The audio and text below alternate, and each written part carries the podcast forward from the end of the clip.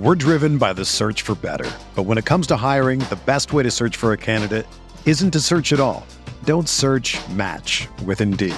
Indeed is your matching and hiring platform with over 350 million global monthly visitors, according to Indeed data, and a matching engine that helps you find quality candidates fast. Ditch the busy work. Use Indeed for scheduling, screening, and messaging so you can connect with candidates faster. Leveraging over 140 million qualifications and preferences every day, Indeed's matching engine is constantly learning from your preferences, so the more you use Indeed, the better it gets. Join more than 3.5 million businesses worldwide that use Indeed to hire great talent fast. And listeners of this show will get a $75 sponsored job credit to get your jobs more visibility at Indeed.com slash BlueWire. Just go to Indeed.com slash BlueWire right now and support our show by saying that you heard about Indeed on this podcast. That's Indeed.com slash BlueWire. Terms and conditions apply. Need to hire? You need Indeed.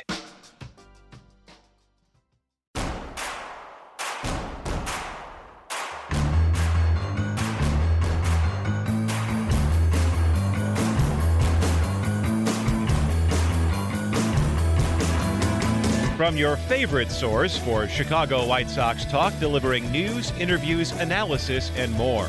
This is the Sox Machine Podcast with your hosts, Jim Margalus and Josh Nelson. Thanks, Rob, and welcome to the Sox Machine Podcast. I'm your host, Josh Nelson, and it's the week of September 13th, 2021. On this episode of the Sox Machine Podcast, we recap the Battle of the Sox series as the Chicago White Sox played in three straight one run games. The good news, they won two out of three thanks to some big time hits from Luis Robert, Yasmani Grandal, and of course, Leury Garcia. Is Jim's non crackpot theory holding more water as time progresses that Garcia hits better while playing shortstop? We'll discuss that and the better news that the White Sox full time shortstop, or at least the starting shortstop, Tim Anderson and Lucas Giolito, are returning this upcoming Tuesday against the Angels. What should we expect from them in their return after seeing such impressive starts from the regulars who have missed time? But there are still some concerns, even if the Chicago White Sox have a 12 game lead with 19 games left to go in the regular season. Craig Kimbrel is still having difficulties holding on to one run leads. How much do we trust Kimbrel in late game situations? We share our thoughts in a moment. We'll also answer your questions in PO Sox at the end of the show. Joining me now is the managing editor of SoxMachine.com. It's Jim Margalus. And hello, Jim. Maybe your non crackpot theory about Leury Garcia is not so crazy. Back to back games with the home run including the walk-off homer on Sunday.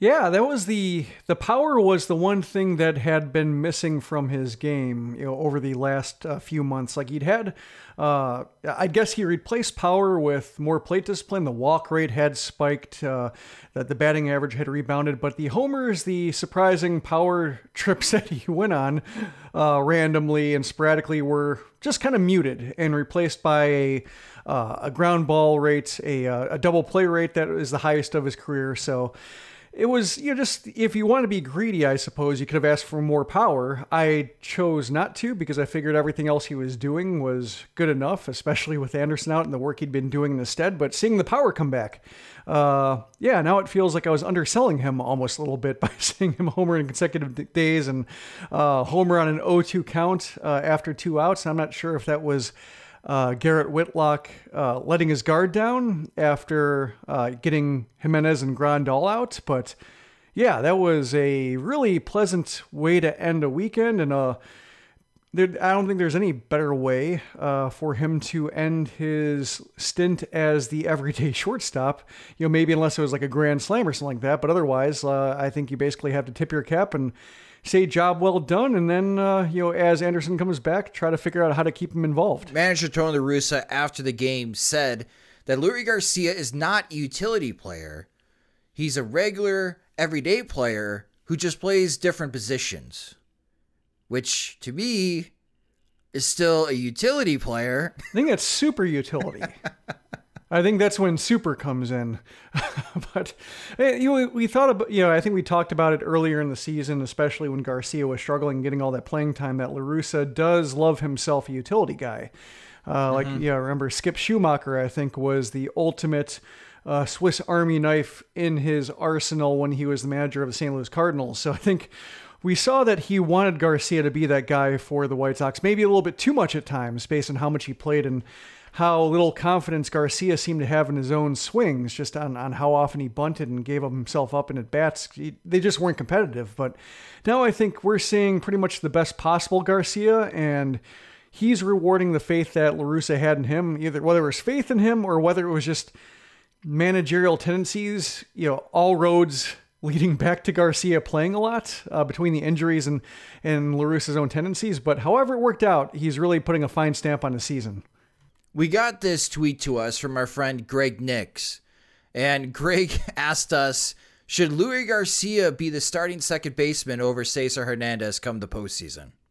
Uh, I was thinking like maybe he should be starting shortstop and Vanderson plays second based on you know my theory that he plays best uh, you know when he feels like he has to live up to Anderson standards versus like Danny Mendick and company at second base but it's it's possible just based on if he's if he's going well, um, and, and, say like Engel's back and, or Vaughn is back and past his leg issue and the outfield's full and DH has uh, you know somebody worth playing like might be possible. I mean Hernandez hasn't shown a ton, so uh, you know between defense, I don't think Hernandez is that much better at second than Garcia, although he is a little bit better, uh, and just the uh, impact of Hernandez's bats really is, uh, you know, there's just not a whole lot there. Like he's just hitting a lot of ground balls on the right side, like so many other White Sox players are. So he's really kind of exacerbating a flaw in the lineup. So should Garcia continue rolling into October and Hernandez is just meh,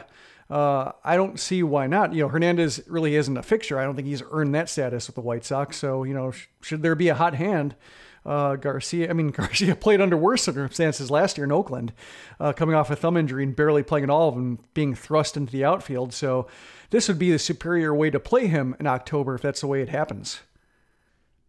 I disagree on the defensive part when between Hernandez and Garcia. I, I think Hernandez is a much stronger defender at second base than Garcia. Is, but but I think he's prone to lapses that I think uh, just shake confidence a little bit. Like his his metrics, yeah. I, I when he came to Chicago after the trade, and his metrics were all really down uh, compared to um, you know his Gold Glove work from 2020. And I was looking, you know, at at uh, you know various uh, you know, articles and, and blogs uh, like uh, covering the corner, with the formerly Let's Go Tribe covering the corner. I was mm-hmm. kind of digging into their archives, trying to figure out what his problem was, and just said mistakes. Um, you know, the just more, you know, I guess inexplicable mistakes than he'd made uh, previously, and we'd seen that, you know, in a few games. He had the three-error game, he had the uh, dropped uh, or, or fumbled double play exchange. He just had some some moments here and there that make you realize, that, oh, that's why his metrics are really are kind of haggard this year. So that's why I'd say, like, you know, Garcia is, you know, worse. You know, or Hernandez is better. But when it comes to like Hernandez being or Garcia being hot versus Hernandez being kind of a non-entity at the plate, I think I would rather play this version of Garcia uh, offense and defense versus this version of Hernandez offense and defense, and maybe use Hernandez as a defensive replacement. Hmm. Interesting. And then you know maybe you know move him to second base and then have Garcia go to the outfield if need be. Okay, I don't necessarily agree with that idea, but okay, I understand where your line of thinking is going. yeah. Yeah, and we know a lot can change with Garcia over the course of three weeks. He can, you know, get cold again, and this isn't a discussion. Right. But should this Garcia somehow last for another three weeks, eh, it's worth revisiting. Yeah, because you would be playing the hot bat, and when you get into the postseason, you really just have to play the hot hands, as we saw last year with Randy Arozarena somebody catches on fire, you need to have them in your lineup every day because they're playing with a lot of confidence right now. Yeah. So yeah, if Garcia continues to hit like this and he's on a roll and Hernandez continues to hit like he has been, the simple answer is Garcia would be starting at second because he's just got a lot more confidence at the plate right now than Hernandez. Yeah, and just between walks and the occasional pop that Hernandez isn't showing right now. I mean, his OBP is below 300, his slugging percentage with the White Sox is below 300. Like, yeah, I think Hernandez does have to prove himself a little. Well, that's the Leury Garcia, and it'll be interesting to see where Leury Garcia is going to be playing on Tuesday because with Garcia hitting now 361, 385 on base percentage, and slugging 611 in the month of September, he's not going to be playing shortstop because on Tuesday, Tim Anderson will be returning to the White Sox. His first game since August 28th. Lucas Giolito will be making the start on Tuesday. We'll chat about Giolito later in the show. So, with Anderson back, what should be our expectations, Jim? Since we've seen how hot Luis Robert and Yasmani Grandal have been hitting since they missed time and they have returned to the lineup. Well, you know, I guess the heartening thing is that Anderson played well uh, around his the games he missed. Like it was hard to tell based on the games he saw that anything was wrong. Uh, the only thing telling us that he had some kind of issue with his legs was the games he didn't play. So I would hope that he would be able to come back and, and summon the same force. But uh, from what it sounds like, um, you know, based on what La Russa said before the game, that Anderson will be back, but he won't be back all the way. He'll be getting more days off. They'll be kind of playing it by ear or playing it by leg, depending on uh, you know what's uh, doing the talking or or what they have to listen to. But it, it sounds like you know Garcia won't be done with shortstop automatically. Yeah, I, I think you're going to see him maybe every other day while Anderson comes back, or depending on what they want to do with Romy Gonzalez to see if you know there are some at bats to mix him in. Like maybe it's kind of a rotation between the three of them, or maybe like you know two, two, and one in order to get Gonzalez at bats to see what he might have to offer uh, over the last two weeks. But there's going to be room, I think, for Garcia to keep playing every day between uh, Anderson having uh, leg issues and Vaughn having some issues with his legs in the outfield. Um, but yeah, I, I, think Anderson, I'm hoping that's just going to be, you know, sporadic playing time, or at least um, I shouldn't say minimal playing time, but measured playing time, and hopefully production while he's doing it. We had this conversation last year regarding who is the White Sox future leadoff hitter. I know Tim Anderson is going to be batting leadoff on Tuesday and every game that he's in the lineup and throughout the postseason this year, and manager Tony La Russa won't think twice about that decision, Jim. But Luis Robert is hitting 378 with a 391 on base percentage, slugging 533 in September. This may be a hot take. Robert is a better hitter than Tim Anderson. Robert has the most talent on this roster. So let's talk principle. Mm-hmm. Should Anderson remain the leadoff here, hitter and merit more plate appearances than Robert at this moment?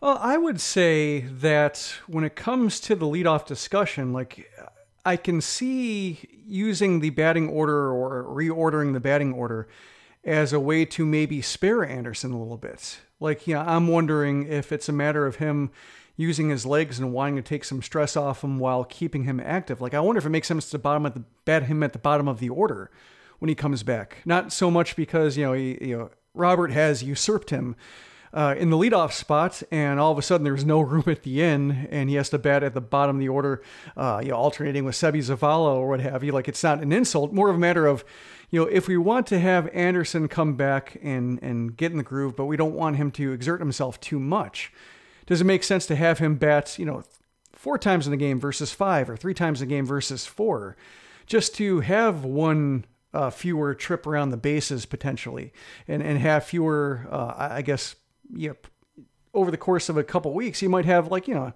handful of opportunities uh, spared from him having to you know give a max effort on the base paths or try to go from first to third or first to home or steal a base. Like I, that's kind of one thing that's rolling around my mind is with Robert performing well.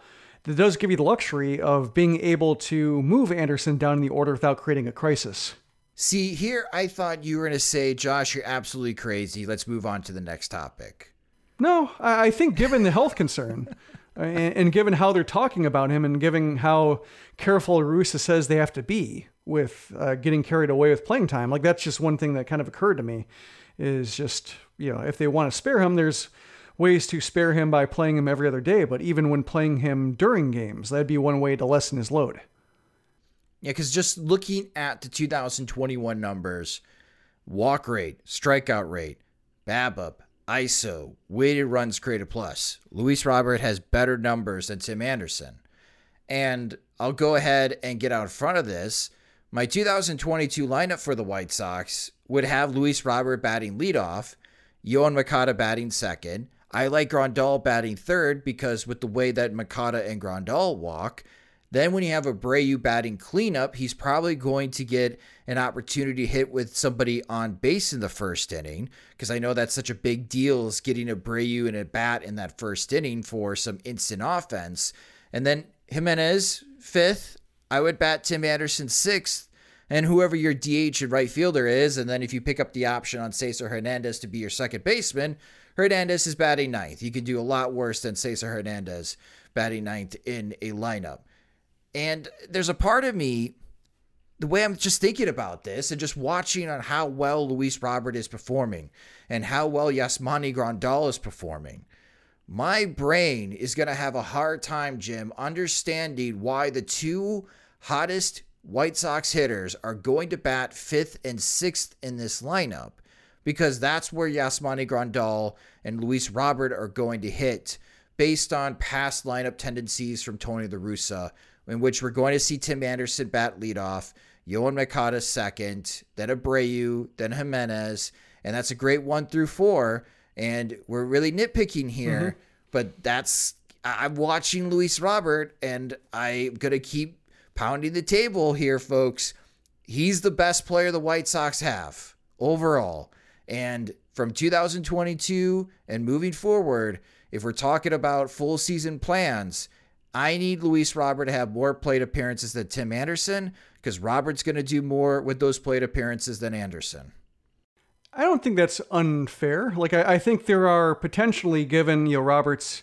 Um, he's still young as a hitter. I think he's way more polished than I thought he was going to be in his second year. I thought it was going to be more of a full season battle for him to, uh, you know, maybe like a month to month ebb and flow based on what pitchers were giving him and what he was learning to lay off. But he's he's doing a lot more within the strike zone this year, and I think that's helped him, you know, in the occasions that he has some uh, moments of over aggression and over exuberance at the plate. But one thing I'm, I'm wondering is, you know, one is Eloy Jimenez that much of a fixture in the fourth spot right now?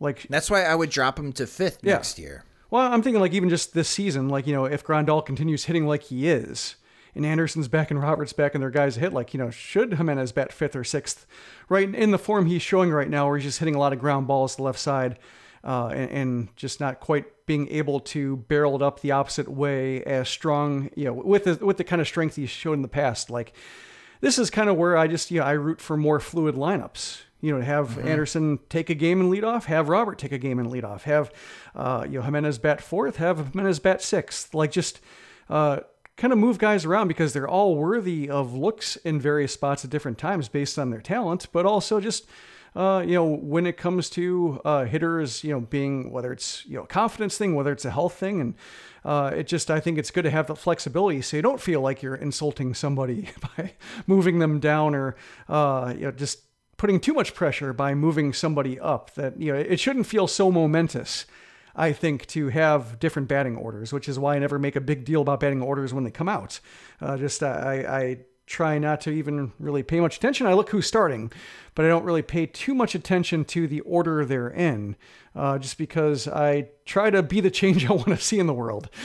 so, uh, so that's kind of where I'm at. But I think you know. Overall, um, the one thing I will say about Anderson is that uh, Michael Fisher, Codify, uh, friend of the show, he tweeted a couple, I'm looking up, oh, a few days ago, uh, September 8th, that uh, Tim Anderson has scored 47% of the time that he's reached base, which is the best mark of any MLB player. So I think when he's batting leadoff, he does add something just when it comes to uh, aggression, to knowledge of the game, to base running, etc. Just his comfort within the game uh, to move around the base paths, a way that maybe Luis Robert doesn't right now, or Luis Robert coming off uh, hip surgery doesn't have right now. So I think they both have merits. I think if uh, Anderson bats leadoff in the games he's playing, like I don't think it's necessarily uh, anything to hit the panic button over, but I wouldn't mind seeing, uh, yeah. And I think this is another thing too with Anderson taking, you know, alternating games off or whatever plan La Russa has for him, that there's opportunities for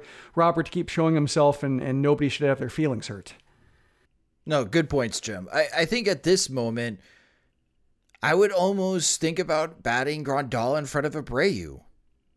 Only because if Abreu is in this race for an RBI title, why not have a guy who is what is he hitting now? Like 500 still since going off the injured list? Like Grandal's constantly on base. That's what you need. Of course, Jose Abreu probably needs more speed on the base pass because he likes to ground into a That's ton what I was double thinking. That's plays. what I was going to say. Yeah, you can't really start him the way you can start other guys. No, it's just it, it's a thought that I've had. Like moving forward and watching Luis Robert hit and the way that he's hitting in September. I mean, these are just incredible numbers. Luis Robert is hitting 378 with a 391 on base percentage and he's slugging 533. He only has one home run in September, but as we saw on Saturday night eh, against Boston, where he goes four for five and he drives in three runs uh, and has that huge bases clearing double uh, to make it a one run game. And when Moncada hits a double, all of a sudden the White Sox are down 7 2. Now they're tied 7 to 7. And Luis Robert is in the middle of that.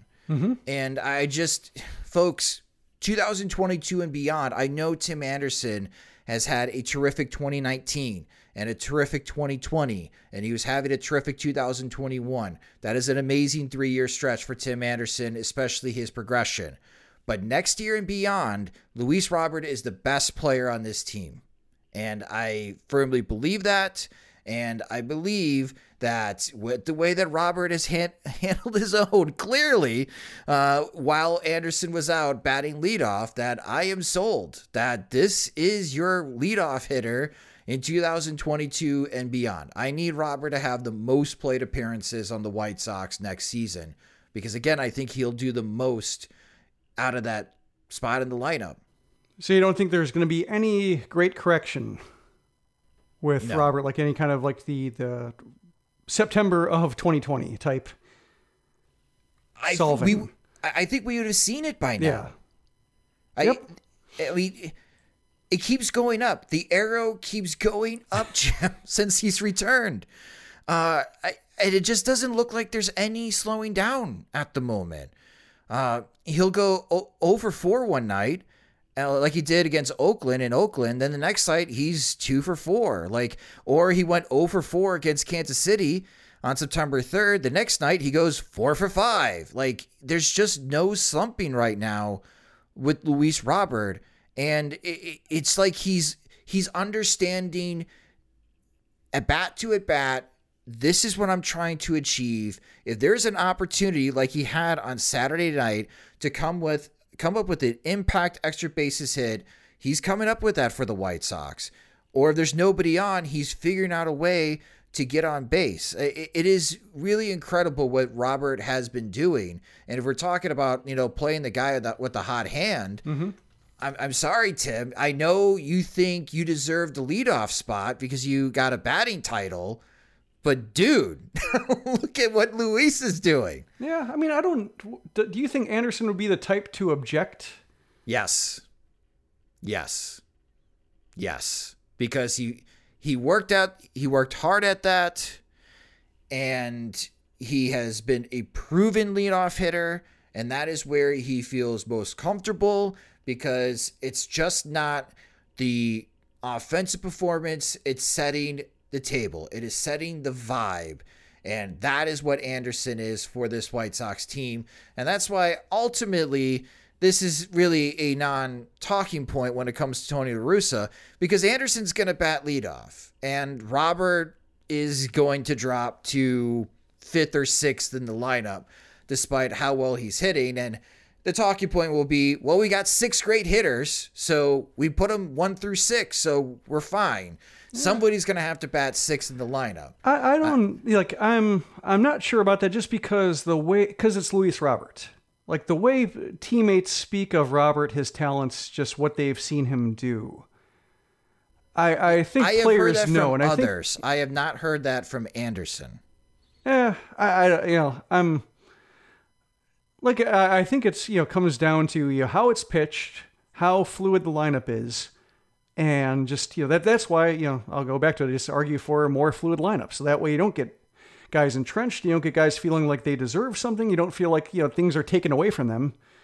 It just feels like it it's something where the manager can establish like a presence and and keep everybody involved without feelings being hurt. But I, I don't know. I, I'm I'm more optimistic that Anderson would handle well, just because I think there's enough ways to mix and match the lineup that everybody should feel like they're doing something. And Robert being like, if he continues this, like right now he's looking at his numbers, he's on a 7.5 win pace, like whether it's Fangraphs or Baseball Reference. Uh, you know, batting 344, which is a higher average than Anderson's hit for. Like the walks are fine, the strikeouts come down. And one thing that's impressed me about Robert is it seems like he now has a couple of swings in his bag they didn't have last year. Like when he swung over sliders or swung through fastballs, is like the high, big swing, high follow through, and just you know kind of looked like he was um, ex- very exploitable just because the one swing always ended up in the same place. But now you're seeing shorter swings. You're seeing, uh, yeah, he has a more defensive swing that still has a lot of power, like that double that he hit down the left field line.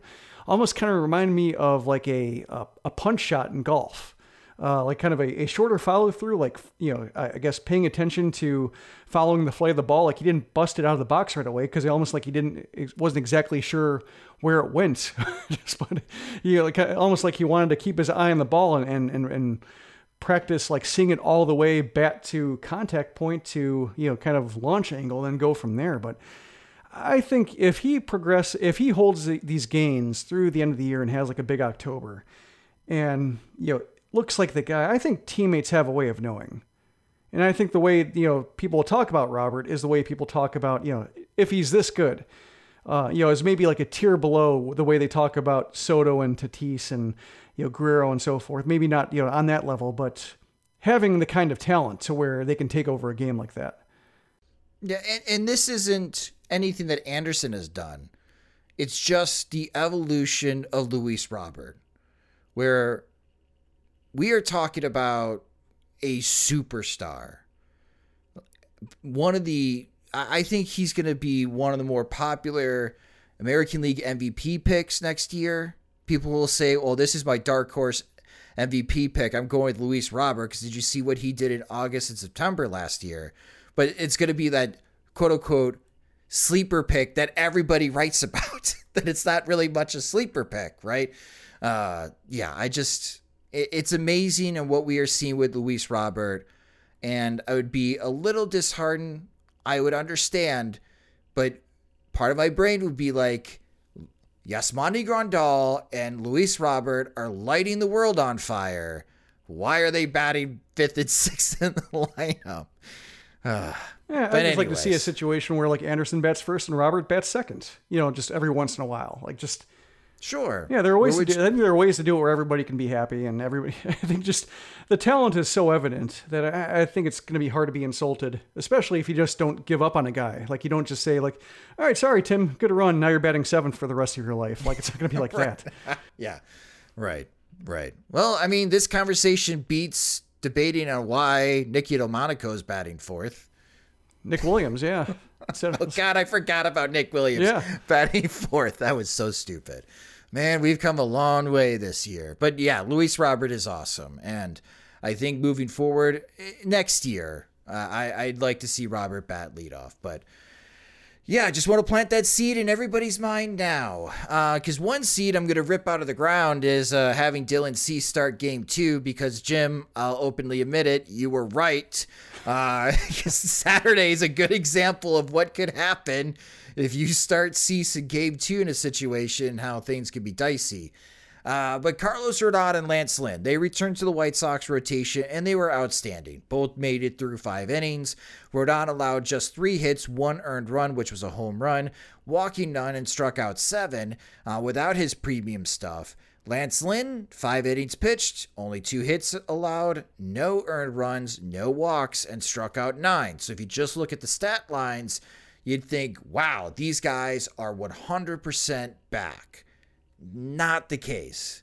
Uh, Carlos Rodon only threw 86 pitches, and again, while he was displaying and flashing more velocity, uh, the slider really wasn't working well for him. And for Lance Lynn, he openly admitted that his right knee issue is going to be something he's going to have to pitch through for the rest of this season. And despite both of them throwing really well, manager Tony La Russa did announce that the White Sox will be going to a six man rotation, meaning Reynaldo Lopez will be the sixth starter for the White Sox. So, Jim, do you think it's wise to move into this six man rotation now with 19 games left in the regular season?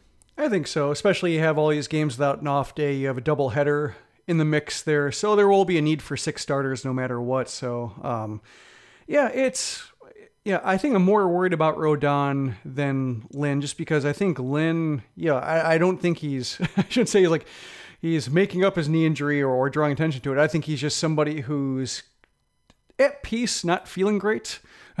Although with the, I'm, I'm trying to find the quote that he gave James Fegan talking about how he has, uh, he wears a hoodie even in the summer while warming up and sweating just because he feels like, you know, being miserable all the time makes it consistent.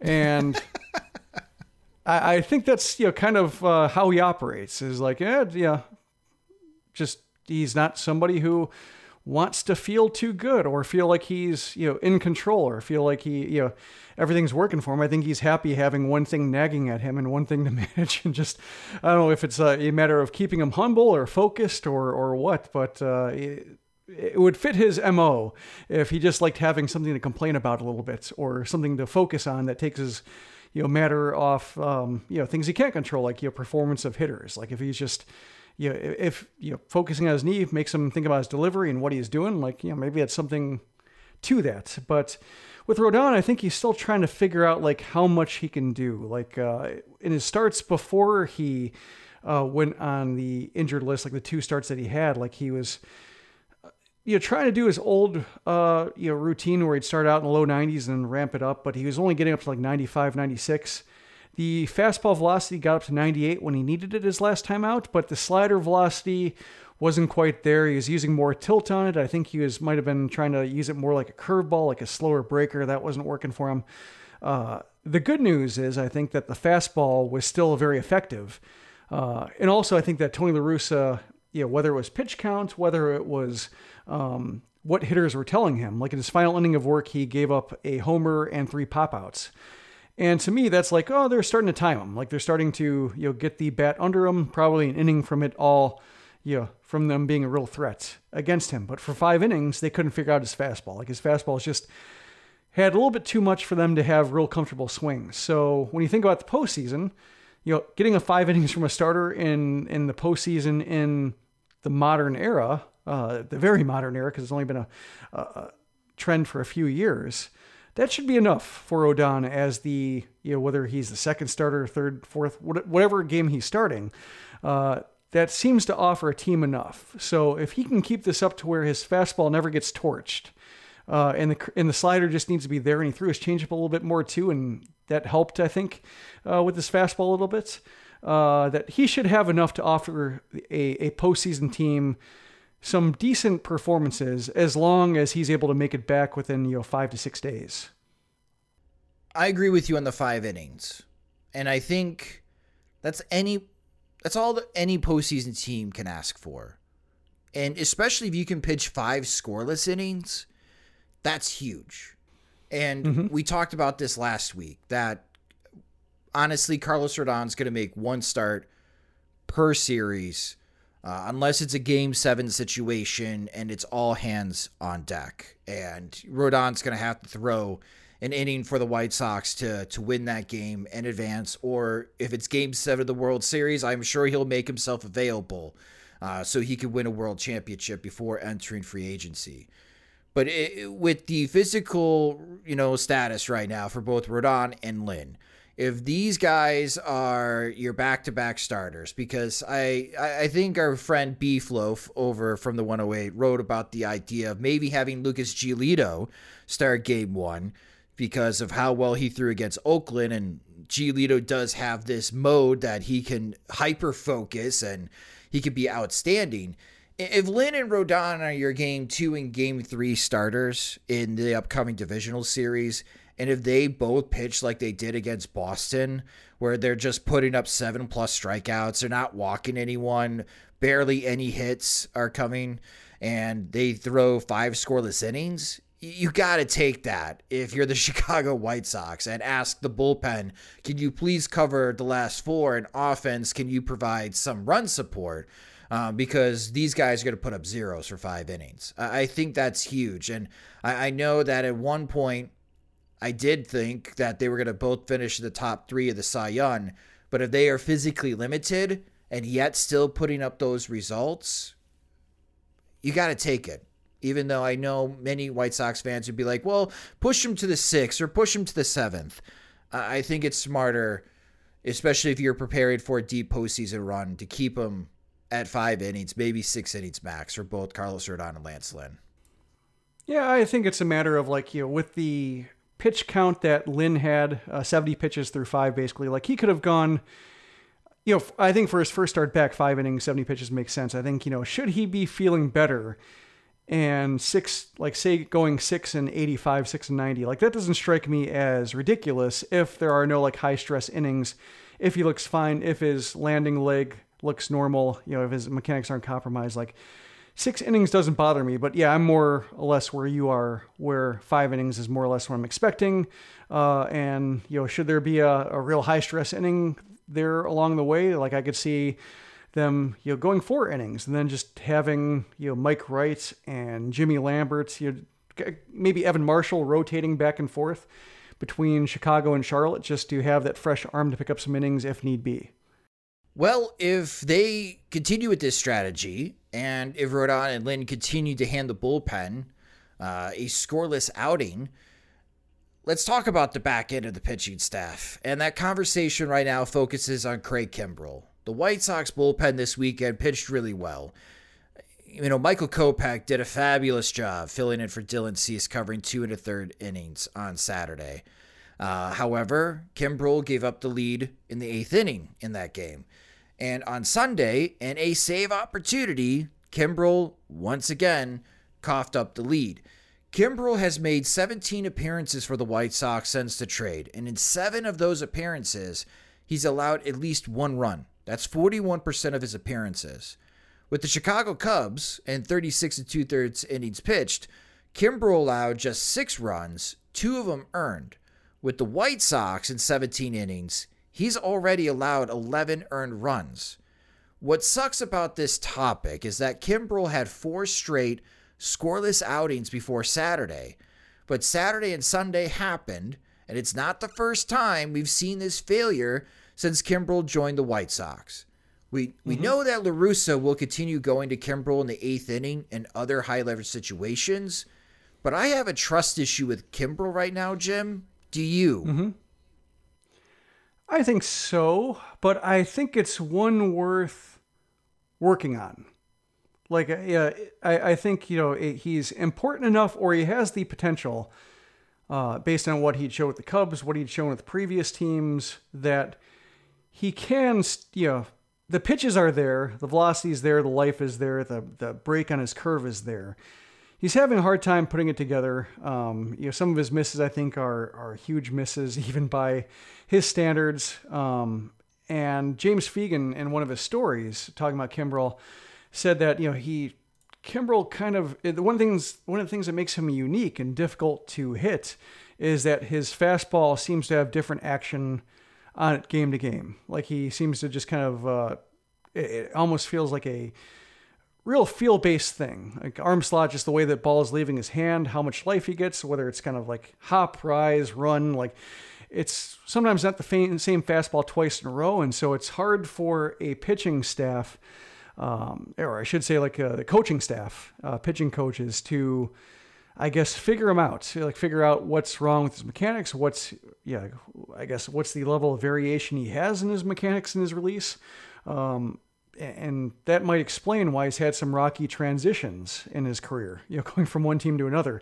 and maybe when you have like a you know, kind of postseason hopes riding on him being a major acquisition, maybe that's something uh, the White Sox might have underestimated, um, perhaps, but you've seen him have innings where he just you know dominates, and the curveball makes hitters look silly. Uh, the fastball makes hitters swing really late. Like he has the stuff.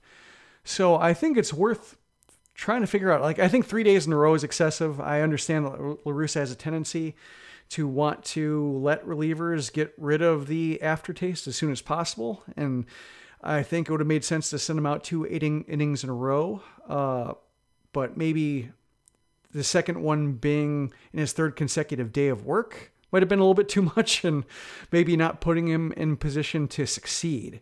So I think there is a little bit of control that La Russa and Ethan Katz and so forth have to try to uh, gain. Just saying, like, well, we can't try to solve it just by reps alone. Like, it, you need to fit it within the flow of the game. You can't force it. Uh, and, and go from there. But I don't mind seeing him get the eighth innings. I don't mind being nervous just because the White Sox, you know, their magic number is nine, their lead in the division is 12. Um, it's worth pursuing. It's worth trying to figure out if he can iron it out before the postseason. And then, should this be a theme where you know you just you can't get more than like two days in a row before he has major control laps, or uh, the fastball starts getting smacked because the curveball just is missing too wildly for hitters to take it seriously. Then I think that's when you try to, you know, you, you hope that La Russa's insistence slash stubbornness, perhaps, to make Kimbrel an eighth inning pitcher, a high leverage pitcher. Like you hope that abates by the time October rolls around and he can admit that like it's not working and he got to maybe uh, swap him with Ryan Tepera, maybe see how Michael Kopech is doing and whether you know his uh, improved fastball and slider is here to stay. Like there are options if Kimbrel doesn't work, but I think Kimbrel, the potential is still so tantalizing that it makes sense to keep trying it within reason, not three days in a row. I don't think that's within reason, but uh, you know, just in normal workloads, normal situations, keep going to it at least until it gets demoralizing. Well, the whole three days in a row, I mean, it's it is possible that Kimbrel is going to pitch in three three games in four days come the divisional series. Yeah, but I don't think you have to do it now. Okay. I, I could buy not having to do it now. It's where the distrust that I have with Kimbrel is as soon as someone gets on base for Kimbrel. That's where my stomach starts to turn in knots while watching the wild Kimbrel. pitches. Well, the wild pitches. So you got a guy at second base, and on Saturday, I'm in section 110. I don't have a good angle. All I see is a spike pitch that goes to the backstop, and the runner's moving from second to third. And there were people on Twitter uh, responding to me that that was Grandal's fault because he got mixed up on the pitch, and that's why it sailed to the the backstop, even though it was ruled a, a wild pitch. And it was wild. Well, I mean, if it's cross up, that's on the pitcher, uh, usually. So if it, yeah, so it's a cross up. It's you know it wasn't Grandal's best effort, but yeah, if it's cross up, then that's probably not on him. And then it was a very violent pitch into the ground. whether it's what, yeah, it's it didn't. There wasn't a whole lot of ground to cover for Grandal laterally, but it did hit the ground with malice, and, and really took a nasty hop. So yeah, just yeah, I could see it being a 50-50 thing, assuming that wasn't a cross up on Kimbrel's uh, parts, then that's basically entirely him. And the reason I, I put the onus on Kimbrel because we've seen it now with Bo Zavala and we've now seen it with Grandal. Like the common denominator here is Kimbrel. And yeah, it, my distrust begins when he allows a base runner on. And if it's a double, then the White Sox have to change signs. And that relationship is still pretty new between Kimbrel and the White Sox catchers. Mm-hmm. And yeah, it's just that that's where things get messy. And if he doesn't allow anyone on, well, obviously that's a terrific inning because it's probably a one, two, three inning for Craig Kimbrel. And then I excel, and it's like, hey, uh, this is the guy that the White Sox traded for, and I feel dumb for even being worried at all.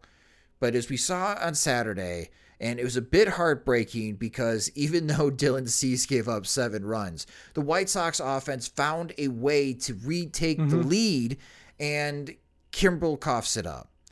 and especially with how well Michael Kopech had pitched, and especially with on how Tony La Russa has been using Aaron Bummer and Garrett Crochet almost in a loogie situation, finally figuring out, hey, they don't have to face three batters at they end the inning. So if there's two outs and a lefty's coming up, I'm going to Aaron Bummer for that one out, and then I'm going to go to Kimbrel in the eighth. Uh, and I think that's really smart thinking, and that's a great way of, of bending the rules and the intentions that Major League Baseball had with the three batter minimum. Uh, but yeah, it's just the, the cost of the trade. And here is the result that it's the same thing with Cesar Hernandez, but Hernandez's acquisition was really cheap, in my opinion. It, it just hasn't been a great first impression. It hasn't been very smooth. And the way that Liam Hendriks has been pitching, I have no concerns about the ninth inning. Here we are, though, in middle of September, and I'm still a bit concerned on how the eighth inning is going to be handled when I thought this was resolved when the White Sox acquired Kimbrel on July. Yeah, I think you know your your point about runners on. I think that really clarifies uh, the whole idea of you know maybe Kimbrel should pitch ninth because he's a Hall of Fame closer, which I disagree with because I don't think many closers are Hall of Famers, but that's a different point. But also just you know, as you mentioned, once a runner gets on. Uh, Kimbrel can advance that runner by himself. Whereas Hendriks, you know, should there be a runner on second, should he not want to give up that 90 feet, he can go to pure fastball. And fastball, fastball, fastball, fastball, fastball. Maybe a slider in the zone because the, they're so in uh, geared up for that fastball that the slider doesn't need to be like a put away pitch in the dirt to get the swing over it. Like it helps, you know, if it's a nicely located slider that just uh, you know, almost hits the catcher in the foot that the catcher is ready for. But he can get by with one pitch. Like he's a great closer, and he's been the best reliever in baseball for the last couple of years, uh, just based on his, how tough it is to land a knockout combo against him. Like they, they can get a, him occasional single, but it's hard for them to get you know extra bases at one time. Aside from the homer issue he had earlier in the year, I think the homers have come down nicely. But when he's limiting singles and he's not giving up walks and he's not throwing wild pitches, like he's hard to get those, uh, you know, more than 90 feet against. And I think that's what, you know, if, if you're talking about the ninth inning and you've already used Hendriks and then Kimbrel's in, like you can't go to anybody else. So that's why I think it makes sense for Hendriks to be that final boss.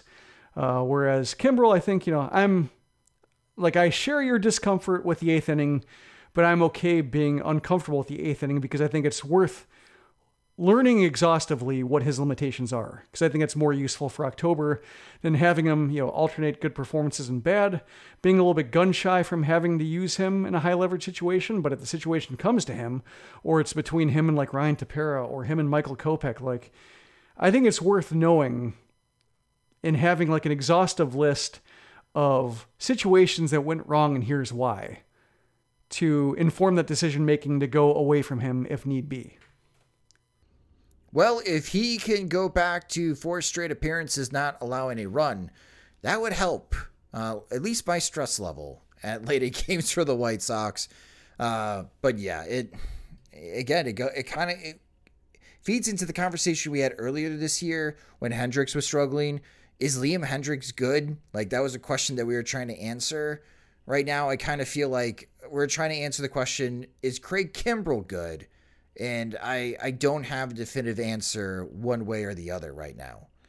Uh, hopefully, before the postseason comes in, Kimbrel gets into a better rhythm and put post more scoreless outings, and we don't have to worry about him when he gets the ball. Instead, we could be more excited when Kimbrel comes into the game, knowing that the White Sox can lock it down and close it out. The next series for the Chicago White Sox will be against the Los Angeles Angels and the assumed American League MVP, Shohei Ohtani. Let's preview that series next after a quick word from our sponsors. We're driven by the search for better. But when it comes to hiring, the best way to search for a candidate isn't to search at all. Don't search match with Indeed. Indeed is your matching and hiring platform with over 350 million global monthly visitors, according to Indeed data, and a matching engine that helps you find quality candidates fast. Ditch the busy work. Use Indeed for scheduling, screening, and messaging so you can connect with candidates faster.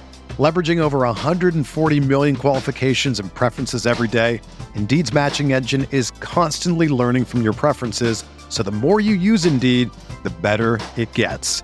Join more than 3.5 million businesses worldwide that use Indeed to hire great talent fast. And listeners of this show will get a $75 sponsored job credit to get your jobs more visibility at Indeed.com slash BlueWire. Just go to Indeed.com slash BlueWire right now and support our show by saying that you heard about Indeed on this podcast. That's Indeed.com slash BlueWire. Terms and conditions apply. Need to hire? You need Indeed. The best way to learn a language? Immersion. Living where the language is spoken and using it every day. But if that's not in the cards this year, you can still learn a language the second best way, and that's with Babbel. Be a better you in 2024 with Babbel, the science-backed language learning app that actually works. Don't pay hundreds of dollars for private tutors or waste hours on apps that don't really help you speak the language. Babbel's quick 10-minute lessons are handcrafted by over 200 language experts and help you start speaking a new language in as little as 3 weeks. Babbel's designed by real people for real conversations, and their tips and tools are approachable, accessible, rooted in real-life situations and delivered with conversation-based teaching so you're ready to practice what you've learned in the real world. Here's a special limited time deal for our listeners. Right now, get up to 60% off your Babbel subscription at babbel.com slash bluewire. That's 60% off at babbel.com slash bluewire, spelled B-A-B-B-E-L dot com slash bluewire. Rules and restrictions apply. Welcome back to the Sox Machine podcast. The Los Angeles Angels now visit the Chicago White Sox after an off day on Monday, September 13th for the White Sox for a three game series from Tuesday through Thursday. The Angels are 70 and 73 on the season, and in their last 10 games, they are 4 and 6. They did win the season series. Uh, I'm sorry, the first series against the White Sox. Uh, they won three out of four, which was the opening series of 2021. So the season series is up in the air. The White Sox have to sweep the Angels in order to win the season series, or the Angels, if they win one game, have won the season series against the White Sox. But a lot, a lot has happened since these two teams have played against each other. And the pitching problems for this series, uh, it's not well known for both sides. Wednesday and Thursday are to be determined. Uh, however, Jim, I've got Dallas Keuchel possibly penciled in for Wednesday start, and Reynaldo Lopez possibly penciled in for Thursday start. Lucas Giolito will be making the start for the White Sox on Tuesday, and he's going up against the Angel starter Packy Naughton. Packy. Yeah. Great Packy. name. Did he hop in the Back to the Future DeLorean and travel from 1929 to 2021 to pitch?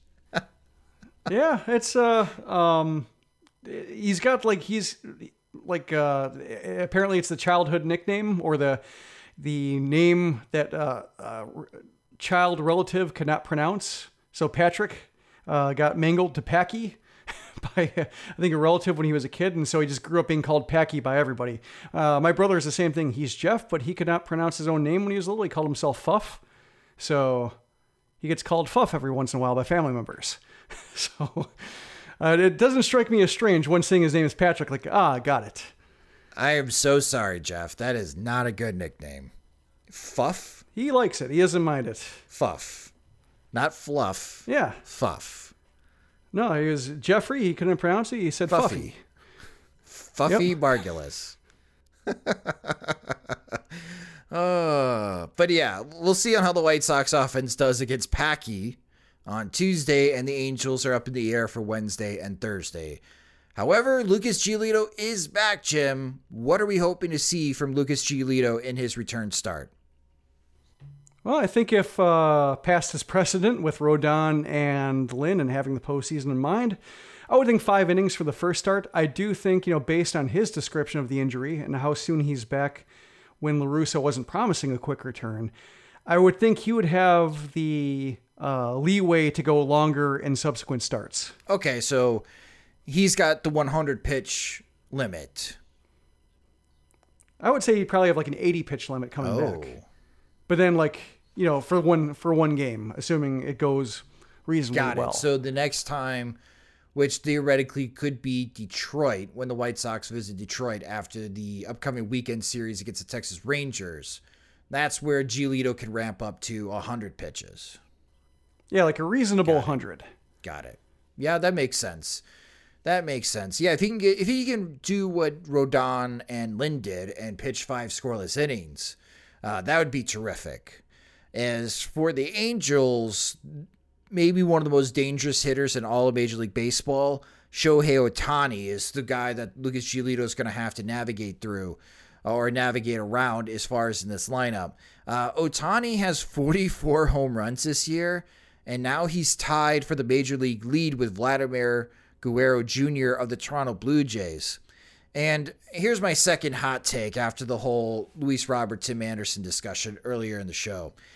I get this is a mm-hmm. once in a lifetime season from Ohtani, but I wonder, Jim, with the Blue Jays push to the postseason, if Vlad Jr. steals more first place votes in these final weeks of the season. Uh, I don't know. Like it, it just feels like the season of Ohtani, and it feels like his story. So do you think it would be unanimous? and I don't mind.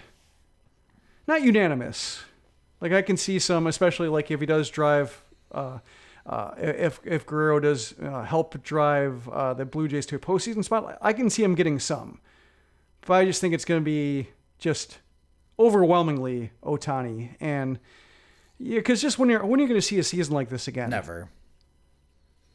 May, yeah, possibly next year if he does it again. But you know, just given that it was kind of a minor miracle that he even got to this point, you can't take it for granted. True. And I guess that's what that's why he would be receiving the American League MVP is to honor this once in a lifetime season. Both what he's done on the mound and Yeah. of course tied for the league lead in home runs with 44. Yeah, he's kind of slowing down a little bit in that regard. Like I'm looking at his last 30 days, he's only hitting 221, 358 OBP, uh, 430 slugging percentage. Like his extra base hits are homers, although he also has seven stolen bases. So that's really something. But uh, yeah, so it just might be you know the the weight of the season and his responsibilities might be wearing him down a little bit. But still, yeah, I think at this point it's just been so remarkable what he's done and, and just so unthinkable in this game before he arrived that yeah, just how can you take that for granted? And it feels like, you know, having Guerrero get more votes. Like, I don't mind Guerrero getting some just because, like, if he's having a great season and the Blue Jays are benefiting in a way that surprises everybody, cool. Like, yeah, give him some support. But just I think Ohtani overall is, uh, you know, almost like Hall of Fame voting. Like, it's kind of cool when, like, a guy gets 10% of the votes just because, like, he did have a great career. it's damn hard to have a career that's, like, as good as a Paul Konerko career. So, like, if he gets, you know, handful of votes, cool. Like you you know, good for him, good for the the, the process. Uh, but yeah, just Ohtani just seems like the guy, and it's uh, it'd be hard to argue otherwise. I Well, think. I, hope he gets used to the pressure because next year, when Mike Trout is healthy and Anthony Rendon is healthy and coming off a 2021 American League MVP season, I'm sorry, Anaheim. The expectations are going to be very high. There's too much talent for this team to be below 500. yeah, it's the. Uh, well, I assume you've seen the Tungsten Arm Doyle tweet. No, I did not. Oh, it just it circulates every uh, basically every week when when Ohtani does something. From Matt Matt Tomic on Twitter said every time I see an Angels highlight, it's like Mike Trout hit three home runs and raised his average to 528, while Shohei Ohtani did something that hasn't been done since Tungsten Arm O'Doyle of the 1921 Akron Groomsmen as the Tigers defeated the Angels eight to three. yeah. Yeah. Like, and I think, you know, it, it's one thing when, you know, it's Trout being the greatest player on the planet and, and getting no help. And it's one thing when Ohtani is doing the tungsten arm O'Doyle thing. And, yeah, it just happens that Trout misses half a season and Rendon's out and such. But yeah, when even two of those three are back and they're having just an unremarkable, forgettable season, they're not on the map except for when those players put them on the map, game to game basis. Uh, yeah, that's, that's, I think, when seemed I would say like heads have to roll, but is it like at that point it just might be an Arte Moreno thing and he can't fire himself because he's the owner. He can meddle less, I suppose, hire different people, but that doesn't seem to be his style. Yeah, but when they signed Anthony Rendon, that wasn't a terrible decision. They got one of the best third basemen in all of Major League Baseball. Yeah, just they have a hard time making the sum match the parts. That's true. That's true. But I don't know. Is that how you feel about the Angels? Because that's how I feel. Like next year, before they make any moves in the offseason, it's time, Angels. It, it is time for you to win the American League West. You have too much talent on this team to be sputtering around 500. Yeah, and Albert Pujols is gone. Like just that that era's over. It seems like they, they can reboot. There, there there's room. There's financial leeway. What what have you? Like they can they should be able to get something done. Yeah, you got Jo Adell who's coming into his own. Reid Detmers, we talked a lot about Reid Detmers. He's thrown really well for the Angels down in the minor leagues. Jared and he's Walsh made has it to been the nice. major leagues. Yeah, Jared Walsh. Yeah, there you go. That's your replacement at first base, right, for Pujols. Yeah, it's just that this team is too good, and I can see the White Sox winning two out of three against the Angels and being stressful games against the Angels. And while you watch this Angels team, you can see, yeah, this team's got a lot of talent. This is a dangerous team, but they're 70 and 73, and they're fourth place in the American League West. And Shohei Ohtani is going to win the American League MVP for a team that's probably going to finish below 500. And that's why I mentioned what I did about Vlad Guerrero Jr., because you're going to have old school writers, Jim, that are going to look at the standings and say, well, just how valuable was Ohtani's once in a lifetime season for the Angels? And it, the answer probably is, well, without Ohtani, they're probably at 55 and like 88. And then you'd have some saying, well, they probably want to be 55 and 88, so they have a better draft pick next year. Yeah, I just think uh, when you look at what he's done and just yeah, he's the MVP. Yeah, and just I'm just you know if you told somebody before the season that like this was I would say before Ohtani arrived, like just before he was known among um, you know even in Japanese circles because like the hype did precede him a little bit, but just before you knew a player like him existed, could you fathom a 336 ERA? over 100 plus innings on one side and you know over 40 homers on the other No. And 23 No. stolen bases i think that's And that's the thing that blows. I, I think that that uh, blows my mind the most is watching him run it's like i get okay hard thrower uh a lot of power we've seen that like I guess you know seeing Matt Davidson, who is not Shohei Ohtani, but just like having seen the combination of like, oh, he can throw hard and has a decent breaking ball, and oh, he can hit the ball a long way. Like I can fathom that combination, but I've seen Matt Davidson run. Uh, you know the old thick McRun fast. Just the there's a lot of uh, a lot of body to move. It didn't move that quickly. So seeing Ohtani like steal 20 plus bases, seeing him like leg out triples, that's I think what really just kind of makes it really hard for me to compute. Yeah. He'll be the number one player in fantasy baseball next year. And we'll see if he can live up to the hype next year. But it is a it's an amazing season. And I'm going on Tuesday before I go on vacation on Wednesday because I want to see Ohtani. I, I want to be able to see him in person and say, I saw Ohtani when he had this once in a lifetime season in 2021.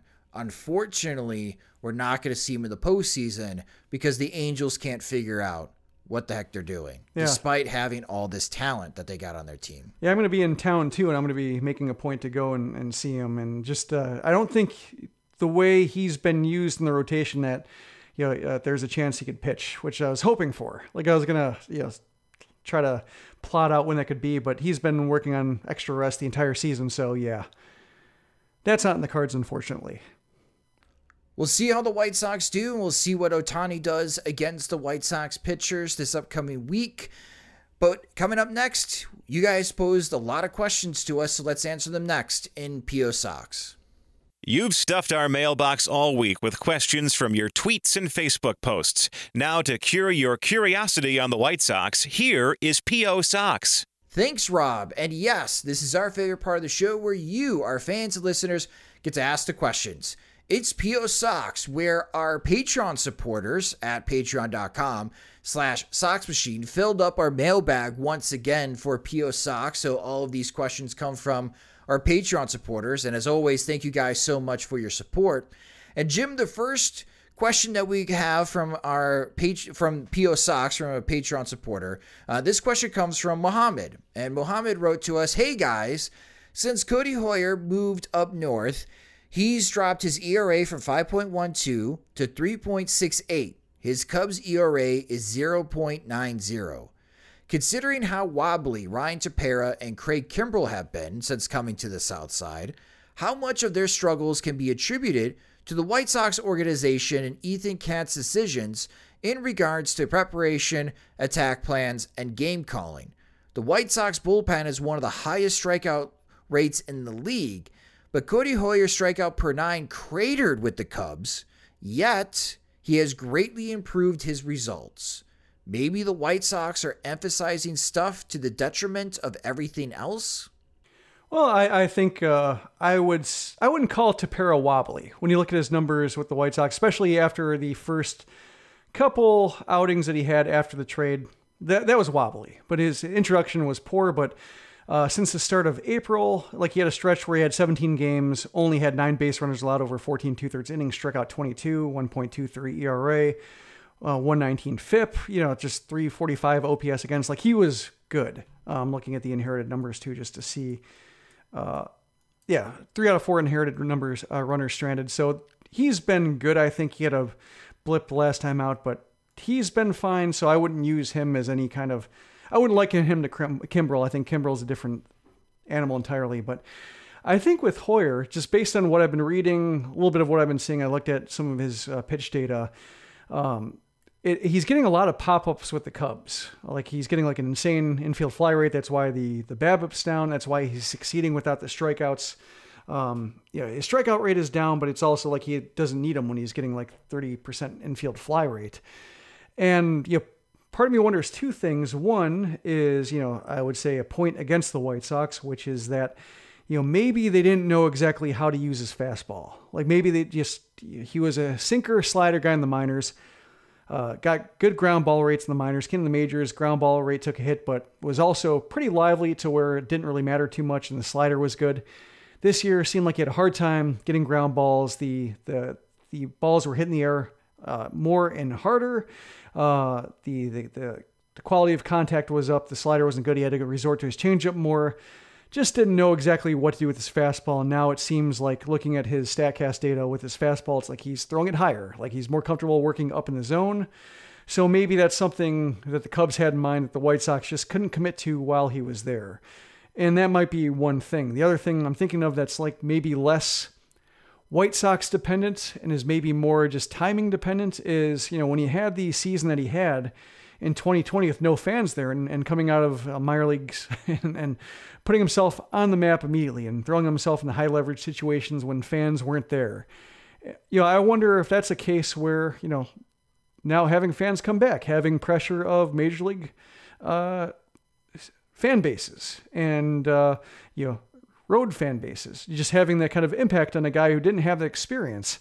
I wonder if that makes it harder to throw pitches with conviction or you know, if, if there's some kind of an effect there to where, you know, 2021 was always going to be a little bit rough for him or stood the chance of being rough, especially if like his normal formula for success wasn't working. Like, I, I wonder if that makes it harder to reinvent yourself knowing that like, oh, this game is riding on, especially since the White Sox uh, were counting on me and don't have a whole lot of guys to replace me in the seventh and eighth innings. So those are the two things. One is you know White Sox based, like just not knowing how to use his fastball, uh, and then the other one one is going from a team that was contending and using him in high leverage to a team that's you know more or less tanking. Although they've they've had some moments the Cubs have had since he's been there, uh, but also just like Uh, yeah the Cubs are in experimentation mode and trying guys out, auditioning guys for next year, and so it's a little more comfortable, a little bit more room for failure to be able to pitch in a different way than he's ever pitched with the White Sox, and you know, so far succeeding with it. Well, Mohammed, thank you so much for your question. Our next question comes from Ron Ronbo, and Ron Ronbo wrote to us the White Sox headed into the offseason needing a solution in right field, and they still need one. If Adam Engel can come back, who would he replace on the postseason roster, and would he start in right field?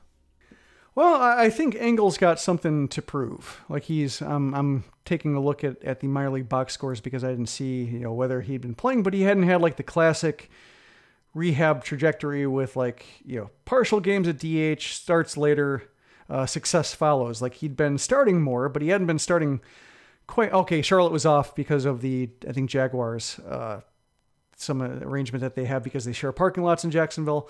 But yeah, uh, he hasn't been playing all that regularly. He's going to be coming back, but I think we're going to need to uh, see what he's all about. Kind of like you know the the application of Kimbrel in the eighth inning and putting him in situations that might make you uncomfortable just to learn what he can offer. I think it's going to be the same thing with Engel to a certain degree. Although I imagine you know he'll have limitations with how often he plays based on uh, just how carefully he's had to have to be managed this year just because of all the leg injuries. So what I'd hope when Engel comes back is that he starts, you know, maybe not every day, but every other day, but also kind of starts like I guess independent of the pitcher. Like I don't want to see him face only lefties because part of the thing that made him special and uh, offered potential we hadn't seen was that he was hitting righties better uh, than we'd ever seen him hit them before. So I think it would be kind of uh, a blow if the White Sox lost that ability, even if theoretically Brian Goodwin can take that uh, game from him, or you know, maybe Andrew Vaughn comes back and he's an okay matchup. Like I would like to see Engel against righties just to see if that skill has endured, you know, through all the time he's missed and you know whatever he might be losing from his legs. But uh, I, I think you know just given how much time he's missed, the multiple injured list stints that can't quite count on him being part of the postseason mix. You have to show that he can do it. But if he somehow, you know, fingers crossed, shows that he's basically the same guy he was around the injuries, then I think, you know, he's probably more or less uh, the starter in right field just based on offense and defense. And then I think when it comes to the postseason roster, um, you know, when you look at the roster right now, I think you have, you know, Giolito can replace like Mike Wright or whoever. And I think, you know, Dallas Keuchel, you know, if the White Sox make the quote unquote tough decision, you know, he should be left out, and that's one roster spot. Then I think, you know, Danny Mendick will uh, be out for Tim Anderson. But there are some there's some room, I think, a little bit with the bullpen, like especially they go down a starter and a low leverage reliever because at that point it doesn't really matter. I think there's room to work him in that way. Uh, but yeah, I, I think uh, right now uh, when it comes to the roster, I think the other one who might be a little bit vulnerable is Gavin Sheets, just because he hasn't quite shown a whole lot yet. And I think if he's somebody who still has to figure out how to hit breaking balls and slow stuff and can just be pitched backwards in his power and neutralize, I still think I'd rather see Zach Collins on the bench as the backup catcher and somebody who can provide a good at bat from the left side instead of Gavin Sheets, if that opens up a spot for Engel. Well, we talked about last week when it came to Gavin Sheets, that conversation was central between Andrew Vaughn and Gavin Sheets, maybe as someone that's going to be DHing if Eloy Jimenez is getting more playing time in left field. Yeah, he came out hot, but I'm looking at his last uh, number of games. Yeah, just, you know, it's the same problem where he just gets to two strikes.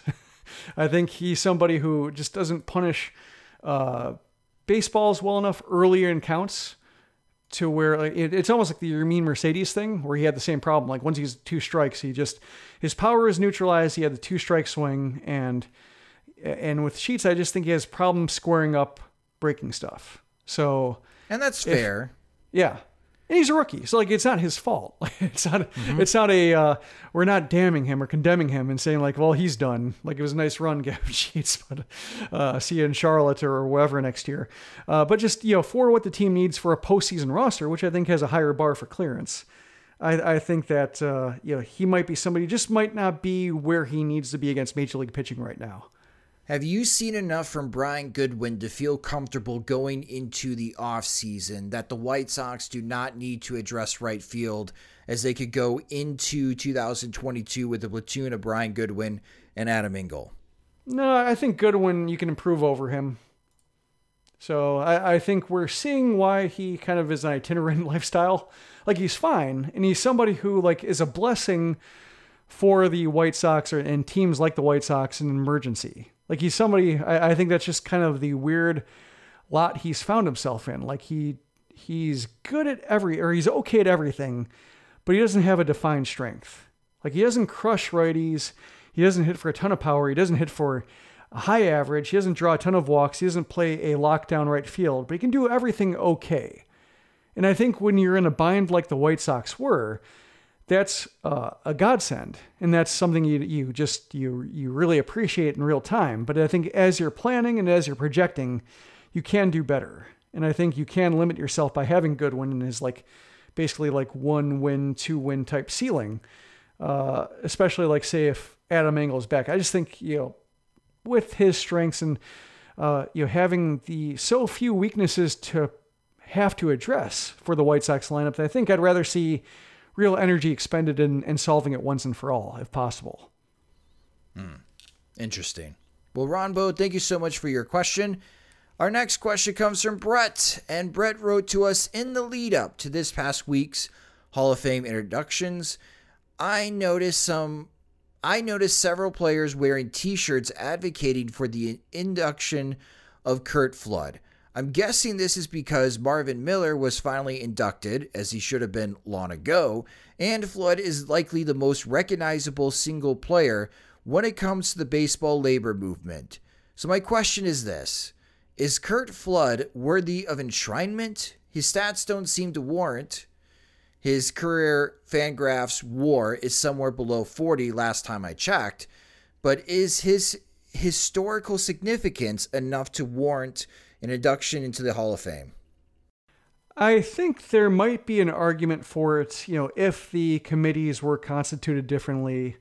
But seeing how long it took for Marvin Miller to get into the Hall of Fame as an executive, just you know his impact on the game and yeah, sports labor is enormous. Like you, it's there isn't one adjective that sums it up. Like you can read Lords of the Realm, which I recommend doing just to learn how the the, the labor side of uh, baseball, the business side of baseball, just understanding just how decisions were made and how players used to operate and everything that changed after he helped uh, build the union. Like, you know, when you have like Bowie Kuhn in the uh, Hall of Fame for being just completely ineffective commissioner, and he gets in. You have Bud Selig like pretty much waved in when you're still wrestling, I think, with the uh, shortcomings of his era. And then you don't have you know you have Miller who just basically like liberated players into uh, the modern business era and you know just changed the game so immensely. You have to get in after he dies, after uh, so much uh, you know kind of campaigning on his behalf and him not campaigning at all because he really didn't care if he were honored by the Hall of Fame because he knew that he was supposed to be antagonistic towards uh, the power structure in baseball. So I think, you know, Flood being somebody who didn't quite, you know, his career was short circuited because he challenged the reserve clause and lost. He was like, I think he would have gotten to the Hall of Fame as a compiler, like his. Uh, his stats like aren't that impressive. Like he was a Gold Glove outfielder. He, he was a league average hitter when it came to on base percentage. Good hitter for average. Good for you know around you know, 190 hits a season. Um, especially like in full seasons, he had some you know, partial seasons early on, but he had 1,800 hits through age 31. So there was a chance he could have gotten to 3,000 or close to it. And if he could have maintained that with plus defense, like he might have been able to get there. Uh, but I think just he didn't quite have the peak that you know you associate with that kind of short career run. Like you don't have like the monster seasons, like the uh, you know, where you lead the league in home runs year after year, or lead the league in hits year after year, win batting titles year after year. Uh, and for like the pitcher, like the equivalent of Sandy Koufax, just having that dominant peak that uh, makes you not have to add anything uh, into your 30s if you don't want to. Uh, that's where I don't think he had it, and just seeing baseball's resistance to honor anybody on uh, the labor side of the executive circles. Like, I think he's just going to be somebody who's on the outside looking in. Like, I think you're kind of, you know, in, a different field, but Tommy John is the other one who has a similar argument for changing the game. Like, you know, with, with Curt Flood, he challenged reserve clause and loss, but he helped uh, break down that wall. Like, he uh, just, you know, if not for him, I think it would have been a much harder fight for the players to get where they got. Uh, but when it comes to Tommy John, like he's somebody close to the Hall of Fame when it comes to performance. Again, a compiler, and he was able to compile, but that's because he went uh, underwent the dra- dramatic transformational surgery that bears his name. And he's somebody who had that kind of off the field contribution that has added so much to the game just by his willingness to take that risk and be that guinea pig. and, and maybe like if it not for him, like maybe it takes longer for pitchers to get where they are and to be able to extend their careers the way, way that they have. So uh, I think they're both on the outside looking in, but I think you know Tommy John would have the kind of argument, stronger argument for having that combination of off-field and on-field, uh, you know, legacy that is special that uh, can you know throw his numbers over the hump. And I think if Tommy John were able to get there, then I think you'd maybe have some kind of um, argument or at least some kind of reconceptualization of the way plaques are conceived, the way they're thought, what stories they're intended to tell. And maybe that opens the door for a flood later floodgates, if you will. well, Brett, thank you so much for your question. And thank you to everyone that submitted questions to us this week for PO Sox. If you have a question or topic that you would like us to address in an upcoming episode of the Sox Machine podcast, you can follow us on Twitter. We're at Sox Machine. You can follow me on Twitter at Sox Machine underscore Josh. But the best way to get your questions answered is to support us on patreon.com slash Sox Machine, where we have several different tiers of support, both monthly and annual plans. Uh, so if you are a monthly subscriber now and if you always wanted to upgrade to an annual subscription, you can do so and you save 9%. And our subscribers get exclusive content like bonus PO Sox questions that Jim and I answer. Uh, also, the uh, farm system Fortnite pieces that Jim has been writing as well. Uh, and you get an ad free version of the podcast and website. And when we have new Sox Machine swag, you get the first opportunity to get that swag. And how are the pint glasses, Jim? They are fantastic. Still, uh, with me going to Chicago, I'm going to be um, doing baseball stuff in Chicago and, and, family stuff. But when I come back, that's when I'll start going through them, uh, sending them out to the new $10 uh, annual supporters uh, at the 10 war tier. I'll be sending them out. And then uh, once I send them out, I will be listing them for sale, like a, a limited supply on sale in the Sox Machine store. And I have to say, seeing the Sox Machine cap in public warms my heart. And it looks great. And I, it, again, I'm very excited to see a lot of folks wear them, especially at White Sox games. So thank you guys so much for doing so. And while we're thinking, people, uh, I'd like to thank a couple recent supporters, Nick Jackson and Brian Godish. Thanks for signing up. And along those lines, uh, because uh, I don't want to forget the people who were there from pretty much day one, uh, shout out to Eric Johnson and Eric Miller, who signed up on January 1st, 2018. Yes, thank you, Erics. Wow, January 1st, 2018. So this upcoming January, they're going to be Patreon supporters for four seasons. Yes. Awesome. Thank you guys so much. And again, your support helps us greatly continue to run SoxMachine.com and the podcast. We're going to be very busy come the postseason. Hopefully, knock on wood, maybe punch a box of Cheez Its. Uh, that it's a deep postseason run for the Chicago White Sox. And yeah, we have many podcasts to be doing come October and the upcoming off season, and your guys' support greatly helps us out. So again, if you like our work and you want more, go to patreon.com slash soxmachine and sign up today. That will do it for this episode of the Sox Machine podcast. Thank you guys so much for listening. There will not be a Sox Machine live this week. Again, I am going on vacation. Replacing Sox Machine Live will just be an extra episode of the White Sox wake up call. So you will have a new episode each morning uh, for the rest of the week. So do not worry if you don't see Sox Machine live. It is a planned absence. You will get another White Sox wake up call later this week. The Sox Machine podcast is a production of SoxMachine.com, part of the Blue Wire Podcast Network, and your home for all things Chicago White Sox baseball. Alongside Jim Margalus, I'm Josh Nelson. Thanks for listening.